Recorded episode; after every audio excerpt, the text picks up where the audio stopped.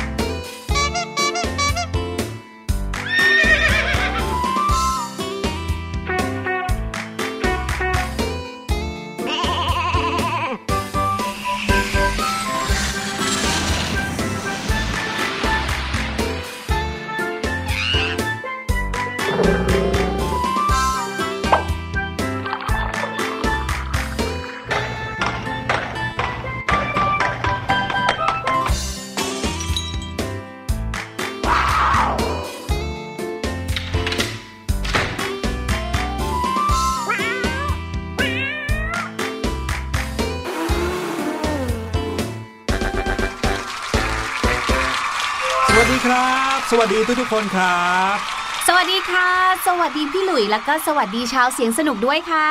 เรากลับมาเจอกับน้องๆแบบนี้ทุกๆ วันทุกๆ เวลาที่คิดถึงกันนะครับ ทาง thaipbspodcast.com ครับ ใช่แล้วค่ะ แล้วทุกๆ ครั้งที่มาเจอกันนะคะ นอกจากเสียงสดใสอันแสนสนุกสนานของเราสองคนแล้วอืมก็ยังมีเสียงที่เรานำมาฝากทุกคนอีกด้วยค่ะถูกตั้งแต่ต้นรายการไปจนจบรายการเลย ใช่แล้วล่ะครับ น้องๆหลาย ๆ คนเริ่มที่จะตั้งตารอแล้วกับช่วงแรกของเราที่เราจะเปิดเสียงให้น้องๆได้ฟัง แล้วก็เดากันซิว่าเสียงที่ได้ยินกันเนี่ยคือเสียงของอะไรอืมบางทีเนี่ยอาจจะไม่ใช่ให้เดาว่าเสียงของอะไรนะ แต่จะเป็นการเดาให้น้องๆ เดาจำนวน อย่างเทปที่แล้ว เดาว่าเสียงเพลงที่ได้ยินนั้นมาจากเครื่องดนตรีกี่ชิ้น ใช่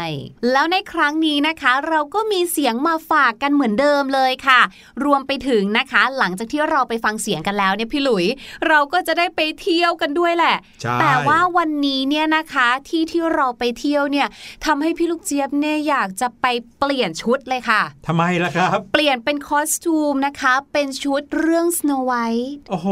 ใช่ไหมใช่สโนไวท์ป้าที่แบบว่าไปเจอกับคนแคระทั้งเจ็ดอะใช่ใช่ไหมคะ หรือบางคนนะ ถ้าได้ยินเสียงของสถานที่ที่เราจะไปในวันนี้อืมอาจจะนึกถึงเรื่อง The Sound of Music เอออุ้ยอ่าน้องๆจะทันกันไหมเนี่ย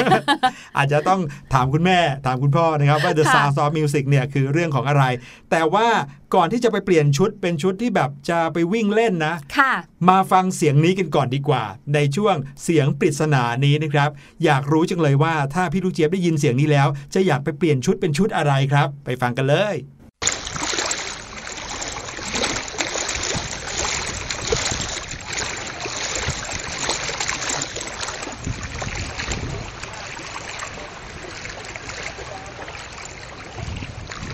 เป็นไงฮะอืมหลังจากที่ฟังแล้วเนี่ยนะคะ รู้สึกว่าอย่างแรกเลย น่าจะต้องเป็นชุดว่ายน้ำโอ้โหเอาชุดว่ายน้ำเลยเหรอ ก็เสียงมันเหมือนน้ำเลยอะอืมจริงด้วยครับอืมพี่หลุยส์ก็อยากจะบอกใบ้น้องๆอย่างนี้เหมือนกันว่าเสียงที่เปิดให้ฟังในช่วงเสียงปริศนาเมื่อกี้นี้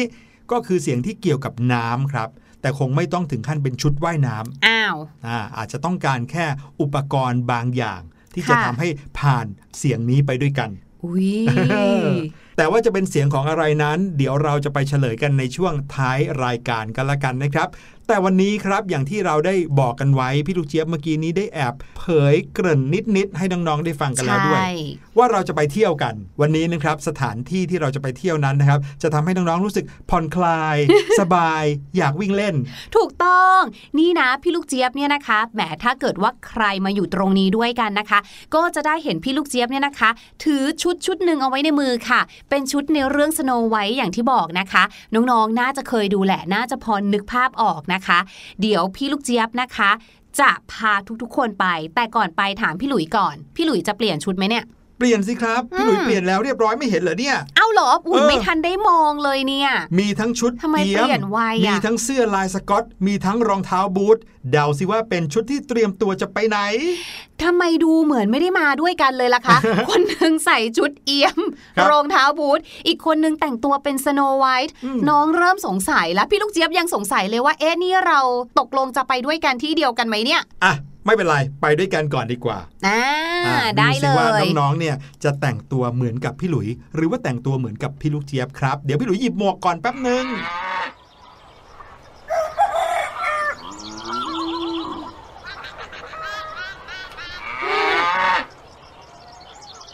ฮ่าเป็นยังไงกันบ้างครับ มาถึงตรงนี้แล้วรู้สึกเหมือนพี่หลุยหรือเปล่าว่า อากาศดีจริง ๆ เลยครับ ดีมากๆเลยล่ะค่ะพี่หลุยว่าก็ว่าสรุปเราก็มาที่เดียวกันนี่ ใช่สิครับพี่ลูกเจี๊ยบพร้อมจะทำงานด้วยกันหรือยังครับ พร้อมสิคะแต่พี่ลูกเจี๊ยบเนี่ยไม่ได้มาเพื่อทำงานอ้าวพี่ลูกเจี๊ยบมาเพื่อที่จะพูดกับสิงสาราสัตว์แบบในเรื่อง Snow White ไงคะอ๋อตัวละครในเรื่อง Snow White ไม่เห็นเหรอพี่หลุย คุยได้กับทั้งนกทั้งกระรอก แล้วก็สิงสาราสัตว์อีกมากมายอะในเมื่อที่นี่ก็มีสัตว์ต่างๆ มากมาย เชิญพี่ลูกเจี๊ยบไปทางนู้นก่อนเลยครับ อยากจะไปวิ่งไปคุยกับสัตว์ตัวไหนเชิญได้เลย เดี๋ยวสิก่อนที่จะไปวิ่งเนี่ยนะ พี่หลุยจะพาพวกเราเนี่ยมารู้จักกับอะไรคะ ถึงได้พามาที่ฟาร์มปศุสัตว์เนี่ยค่ะถูกต้องแล้วล่ะครับ ที่นี่ก็คือฟาร์มปศุสัตว์นั่นเอง น้องๆได้ยินเสียงทั้งเสียงสิงสาราสัตว์แถวๆนี้ แล้วก็เสียงบรรยากาศก็คงจะรู้ว่าที่นี่คือฟาร์มปศุสัตว์เหมือนกันใช่ไหมล่ะครับ ที่พี่ลูกเจี๊ยบถามเมื่อกี้นี้ว่าเรามากันทำไม เพราะจริง ๆ แล้วเนี่ยอยากจะพาน้องๆ มารู้จักกับฟาร์มของสัตว์ชนิดหนึ่งครับ ที่พวกเราเนี่ยนะอาจจะไม่ได้เคยเห็นกับตามาก่อน วันนี้ก็เลยมาฟังด้วยเสียงจริง ๆ กันเลยนะครับ เดินไปทางซ้ายมือนิดนึงนะครับ อีกสักหน่อยหนึ่งเราก็จะเดินพ้นช่วงที่เป็นฟาร์มรวมๆของสัตว์หลายชนิด เดินมาที่ฟาร์มของสัตว์ชนิดนี้ครับ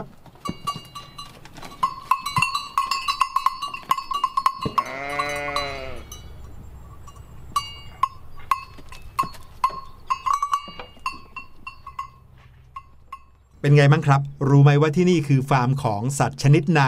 ไก่ ไก่ร้องแบะอย่างนี้เหรอครับ ที่นี่คือฟาร์มของแกะครับน้องๆ หลายๆ คนเนี่ยอาจจะเคยได้ยินคำว่าฟาร์มแกะในรูปแบบของสถานที่ท่องเที่ยวเนาะใช่ในนั้นนะคะก็จะมีแบบว่าเม็ดฟักทอง แล้วก็จะมีมะขาม แล้วก็จะมีคนนั่งแกะกันเต็มไปหมดเลเดี๋ยวยไม่ใช่ฟาร์มเอาไว้แกะเมล็ดอย่างนั้นครับ แต่ฟาร์มแกะที่เป็นที่ท่องเที่ยวเนี่ยมักจะเป็นร้านอาหารเนาะค่ะหรือว่าจะเป็นสถานที่ให้เราเนี่ยเอาอาหารไปให้น้องใช่แกะ เด็กๆก็จะได้รู้จักว่าแกะตัวเป็นๆหรือว่าที่เราเคยเห็นในโทรทัศน์นะคะครับเราจะรู้สึกว่าอุ้ยขนเขาต้องนุ่มแน่ๆเลยใช่เพราะว่าในการ์ตูนเนี่ยชอบวาดเป็นรูปแบบว่าหยักหยักหยักหยักๆๆๆเหมือนก้อนเมฆอะดูใช่นุ่มๆแต่พอมาเจอของจริงจับจริง ๆ แล้วเนี่ยมันนุ่มไหมอืมขนเขาเนี่ยเหมือนผมของเราหรือเปล่า ครับผมแกะเนี่ยนะครับเป็นสัตว์ที่เรียกว่าสัตว์เศรษฐกิจเลยนะอื้อหือ สัตว์เศรษฐกิจหมายความว่าเนื้อตัวของเขาทั้งหมดเนี่ยนะครับ สามารถมีมูลค่าทางเศรษฐกิจ สามารถซื้อขายกันได้อืมแกะเนี่ยนะครับ ซื้อขายกันได้ตั้งแต่ขนของมันเลยนะค่ะเคยได้ยินคำว่าเสื้อขนแกะไหมอ่าเคยได้ยินอ่าสิดังนั้นเนี่ยในต่างประเทศโดยเฉพาะประเทศในแถบนิวซีแลนด์ออสเตรเลียเนี่ยนะครับเขาก็จะมีฟาร์มแกะขนาดใหญ่เอาไว้ เพื่อให้คนที่เป็นเจ้าของฟาร์มเนี่ย เขาตัดขนแกะเอาไปส่งให้กับคนที่ผลิตเสื้อผ้านะครับอืมใช่แล้วค่ะพี่หลุยอย่างบางประเทศนะคะน้องๆค่ะเช่นประเทศนิวซีแลนด์เนี่ยบอกเลยนะคะว่า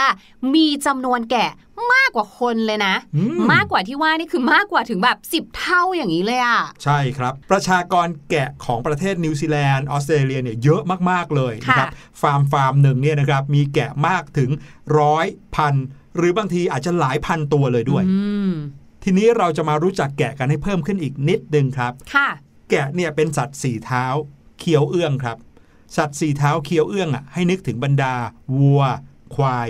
แล้วก็แกะเนี่ยแหละครับ เวลาที่เขาเคี้ยวเนี่ยเขาจะมีการกรามขยับไปมาซ้ายขวาอืม เรียกว่าเป็นสัตว์เคี้ยวเอื้อง อ๋อเอื้องเนี่ยไม่ได้หมายถึงอาหารคำว่าเอื้องเนี่ยนะครับตามความหมายของพจนานุกรมในฉบับราชบัณฑิตยสถาน เขาหมายถึงอาการของสัตว์นะครับที่สำรอกเอาอาหารที่ย่อยไปแล้วครึ่งหนึ่งเนี่ยออกมาเคี้ยวซ้ำอีกครั้งหนึ่งเนี่ยเรียกว่าการเคี้ยวเอื้องนะครับ ทั้งนี้ก็เพื่อให้อาหารเนี่ยย่อยได้ดีขึ้นครับอ๋อเหรอก็หมายถึงหญ้าเนี่ยแหละครับอ๋อ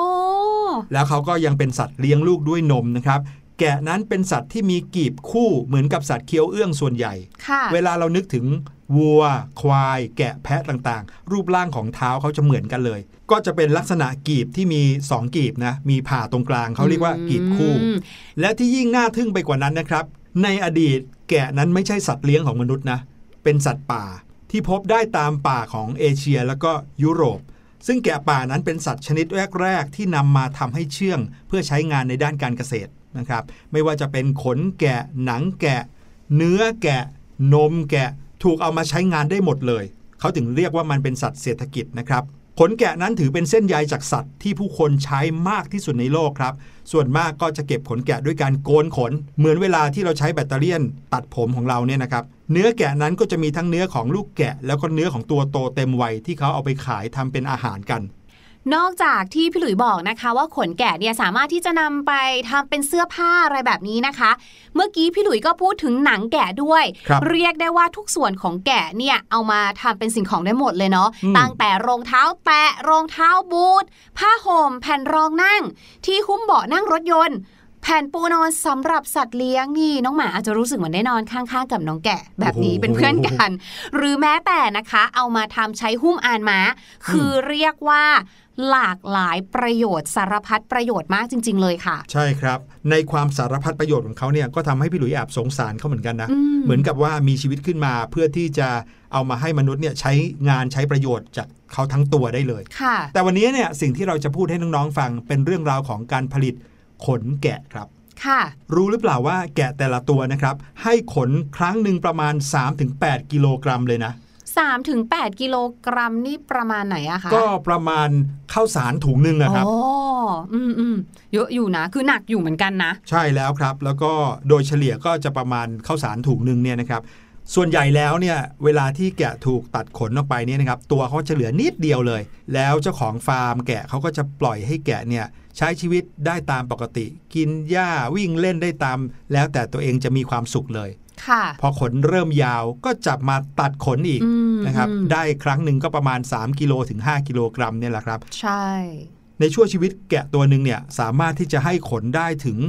10 ถึง 15 ครั้งเลยอืมพี่หลุย แล้วเที่ยวไปตัดขนเขาอย่างเงี้ยบ่อยๆ เขาไม่หนาวเหรอคะ เราสามารถปล่อยแบบให้ขนเขาก็ยาวไปตามธรรมชาติ ตราบชั่วชีวิตเขาอย่างเงี้ยไม่ได้หรอ เคยมีแกะตัวหนึ่งนะครับที่เขาเนี่ยไม่ได้ถูกตัดขนเลยอืมเนื่องจากว่าเห็นเขาไหมหนีออกไปจากฟาร์มแกะอุ้ยอืมหนีออกไปด้วยอะเขาเขาไม่ถูกตัดขนเลยตลอด 6 ปีอืมกลับมานะครับ ตัวเขาใหญ่เริ่มเทิมเลยอืมเพราะว่าขนแกะเนี่ยจะไม่หยุดยาวค่ะ จะยาวขึ้นไปเรื่อยๆ เหมือนผมของเราที่ถ้าไม่ตัดก็จะยาวไปค่ะเรื่อยๆ จนกระทั่งแกะตัวนั้นเนี่ยเดินแทบไม่ได้ เพราะว่าตัวโอ้ของเขาหนักนั้นหนักขนมากๆเลยอืมดังนั้นการที่มนุษย์ช่วยตัดขนแกะออกเนี่ยค่ะก็เป็นประโยชน์กับตัวแกะด้วยนะครับอ๋อเป็นไงครับ เรื่องราวของเจ้าแกะน้อยที่ให้ประโยชน์กับคนได้หลายอย่างเลยนะ พี่หลุยไม่เคยได้กินนมแกะนะ แต่เคยกินนมแพะ อืมเออนมแกะ พี่ลูกเจี๊ยบก็ไม่เคยกินอืมนมแพะเคยแต่ไม่ชอบ คิดว่านมแกะเนี่ยน่าจะไม่ได้เอามาทำเป็นนมให้คนกินเหมือนนมวัวนมแพะนะ ค่ะ แต่มีชีสนะ อ๋อเหรอค่ะมีเอาการมาเอาแบบมาทำเหมือนเป็นผลิตชีสใช่อืมแต่พี่ลูกเจี๊ยบเชื่อว่าที่ต่างประเทศอะอาจจะมีให้เห็นครับอยู่แต่ว่าเมืองไทยเนี่ยอาจจะแบบว่าไม่ได้เห็นเรื่องของแบบว่าผลิตภัณฑ์นมแกะมากสักเท่าไหร่นักครับแต่พี่ลูกเจี๊ยบผมเคยกินนมควาย เฮ้ยพี่ลูกเจี๊ยบนมควายกินได้ด้วยเหรอครับ กินได้สิคะ แถมสำหรับพี่ลูกเจี๊ยบนะ พี่ลูกเจี๊ยบว่ามันอร่อยกว่านมวัวด้วยเพราะว่ากลิ่นเขาจะไม่ได้เหมือนนมวัว อ๋อ คือเป็นเหมือนกับผลิตภัณฑ์ที่ขายตามท้องตลาดอย่างนี้ยเหรอครับแล้วรู้ไหมคะว่า ผลิตภัณฑ์จากนมควายเนี่ยเขาก็มีอีกเยอะแยะมากมาย คือไม่ได้มีแค่นม มีเนยนมควาย ชีสนมควาย แม้กระทั่งสบู่นมควายยังมีเลยอะโอ้โห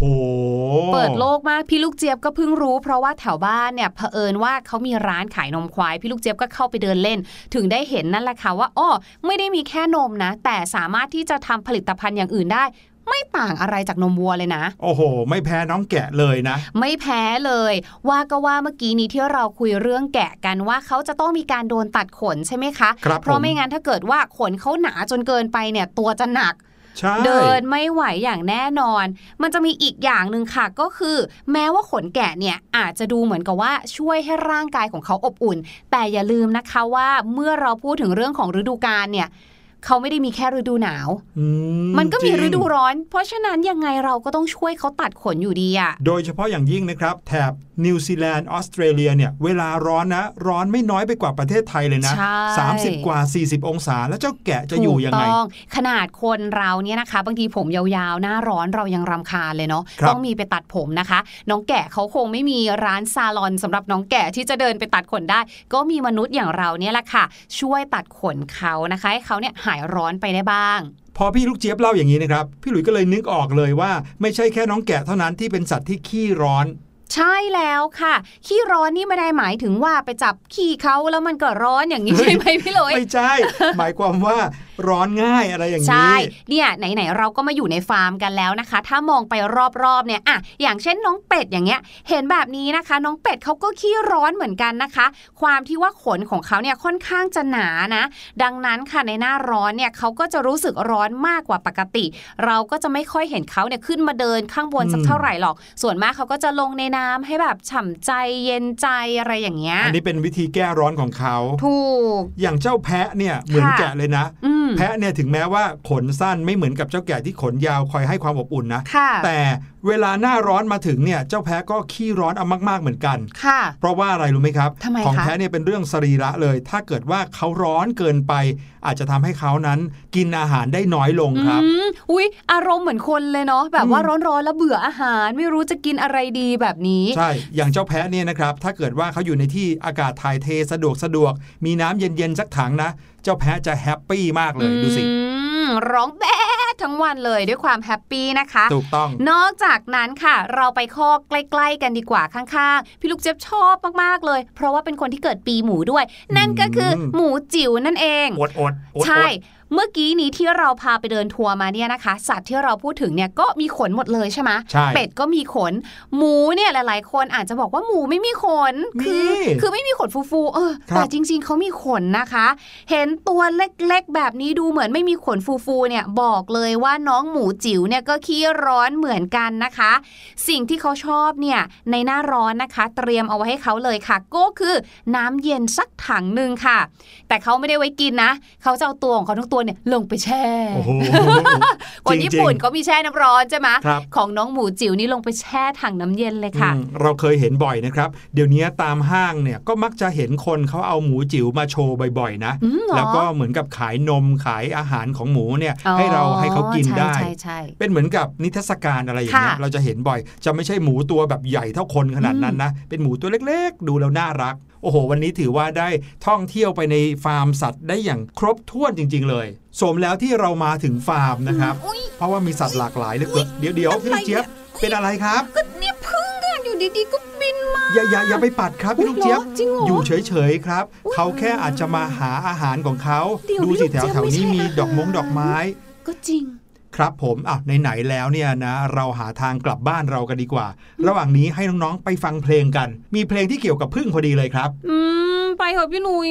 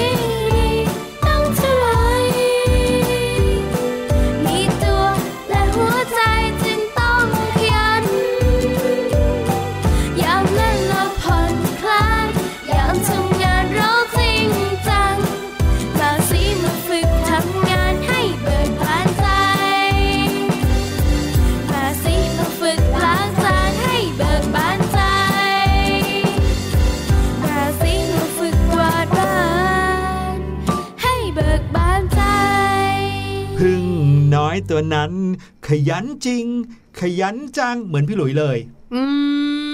มพี่หลุยเนี่ยก็ขยันเหมือนกันครับ ตื่นเช้ามานะ ต้องรีบนอนให้เยอะเดี๋ยวนะคะ รีบนอนให้เยอะๆเนี่ยมันขยันตรงไหนคะพี่หลุยๆขยันนอนเพื่อให้ร่างกายเราได้พักผ่อนเยอะๆยังไงเออล่ะคเหรรัอบจ้า ถ้าอย่างนั้นไหนคะมาพิสูจน์หน่อยขอดูตูดหน่อย ก้นพี่หลุยเนี่ยนะทำไมเหรออ้าวจะดูว่าเป็นลายเหมือนพึ่งไหมอ๋อพึ่งเนี่ยเป็นตัวอย่างของความขยันจริง ๆ นะครับอืมใช่เพราะถ้าเกิดว่าใครได้รู้พฤติกรรมของพึ่งเนี่ยจะได้รู้ว่าเขาเนี่ยไม่มีวันหยุดทำงานเลยจริงเหรอตื่นเช้ามาบินออกไป หาน้ำหวานแล้วก็กลับมาแล้วก็ใช่สะสมน้ำหวานไว้จนเต็ม สังเกตได้ว่ารังพึ่งเนี่ยจะใหญ่ขึ้นใหญ่ขึ้นใหญ่ขึ้นไปเรื่อยๆ เพราะความขยันของพึ่งเหล่านี้แหละครับ ใช่ค่ะ แต่ว่าพอเราพูดถึงเรื่องของความขยันเนาะถ้าเป็นสำนวนไทย เรามักจะเปรียบเทียบความขยันกับสัตว์ตัวไหน อืมมดเหรอครับ หรือว่าลิงอืมใช่ไหมะที่มีเพลงว่าฉันเป็นมดขยันเออใช่ไหมใช่แล้วแต่ว่าสำหรับฝรั่งค่ะพี่หลุยสำหรับคนต่างชาติเนี่ยนะคะ เวลาที่เขาจะบอกว่าคนคนนี้ขยัน เขาเปรียบเทียบกับพึ่งอืไม่ไม่ไม่ได้เปรียบเทียบกับมดเหมือนเราครับเขาจะบอกเลยว่า เช่นแบบ I am as busy as the bee สมมติวันนี้พี่หลุยชวนพี่ลูกเจี๊ยบไปกินข้าวขาหมูกันครับพี่ลูกเจี๊ยบบอกว่าไปไม่ได้เนี่ยมีงานต้องทำเยอะแยะ พี่ลูกเจี๊ยบยุ่งมากๆเลยนะคะ พี่ลูกเจี๊ยบก็จะบอกว่า I am as busy as the bee อ๋อ ยุ่งเหมือนพึ่งเลย ใช่ถูกต้องซึ่งการยุ่งอันเนี้ยบางทีก็มองได้เหมือนกันว่า โอ้โห เวลาเราบอกว่าใครยุ่งเนาะเราก็จะบอกโอ้โหขยันเนาะใช่คือบีซี่ตลอดเวลาเลยอะไรอย่างเงี้ยค่ะ ครับผมแล้วคำว่าขยันเนี่ยภาษาอังกฤษใช้คำว่าอะไรครับคำว่าขยันในภาษาอังกฤษนะคะ สามารถใช้ได้ว่า hard working hard working นะคะที่แปลว่าขยัน หรือว่าจะใช้คำว่า diligent ก็ได้เช่นเดียวกันค่ะ diligent เช่น she is so diligent ก็คือโอ้โห เขาเป็นคนที่ขยันมากเลยนะเนี่ย อ่านหนังสือทั้งวี่ทั้งวันหรือว่าแบบทำงานสวนปลูกผักอะไรอย่างเงี้ยอยู่แต่ในสวนทั้งวันเลย อย่างเงี้ยค่ะ คำนี้น่าจะคุ้นเคยกันในห้องเรียนด้วยนะครับ ส่วนคำว่า hard working เนี่ยก็นอกจากขยันแปลว่าการทำงานหนักด้วย ใช่ถูกต้องค่ะทำงานแบบโอ้โห หามรุ่งหามค่ำเลย ต้องการผลของการทำงานนั้น ตรงข้ามกันกับคำว่า lazy เมื่อเทปที่แล้วเราก็พูดกันถึงคำว่า lazy ในความหมายว่า เฉอยเอื่อย นะครับซึ่งคำว่า lazy นี้ยังแปลว่าขี้เกียจได้ด้วย ใช่แล้วค่ะ นั่นก็คือคำศัพท์ภาษาอังกฤษที่เราได้จากเพลงไทยในวันนี้นะครับวันละคำสองคำสามคำเชื่อว่าน้องๆเนี่ยน่าจะมีคลังคำศัพท์ส่วนตัวได้ไม่ยาก ถ้าฟังรายการเสียงสนุกของเราทุกวันนะครับ ก่อนจากกันในวันนี้มาเฉลยเสียงปริศนากันหน่อยดีกว่า ก่อนเฉลยเราไปฟังเสียงนี้กันอีกสักรอบหนึ่งครับ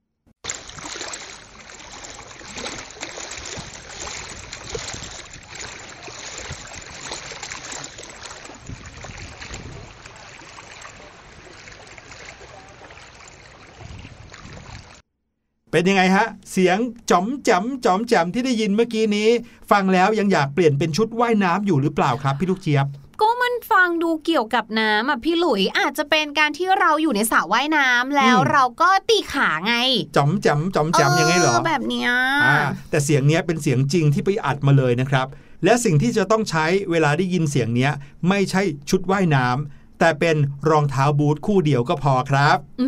มน้ำท่วมเหรอคะ ถูกต้องเลยเอ๊ะเสียงที่เราได้ยินเมื่อกี้นี้คือเสียงของการเดินลุยน้ำของพี่หลุยเองครับอ๋อหลังจากที่เราเจอกับพายุและฝนตกมาหลายวันเนี่ยนะครับ ก็ทำให้เราจะต้องเดินลุยน้ำเพราะว่าน้ำท่วมหลายพื้นที่เลยอื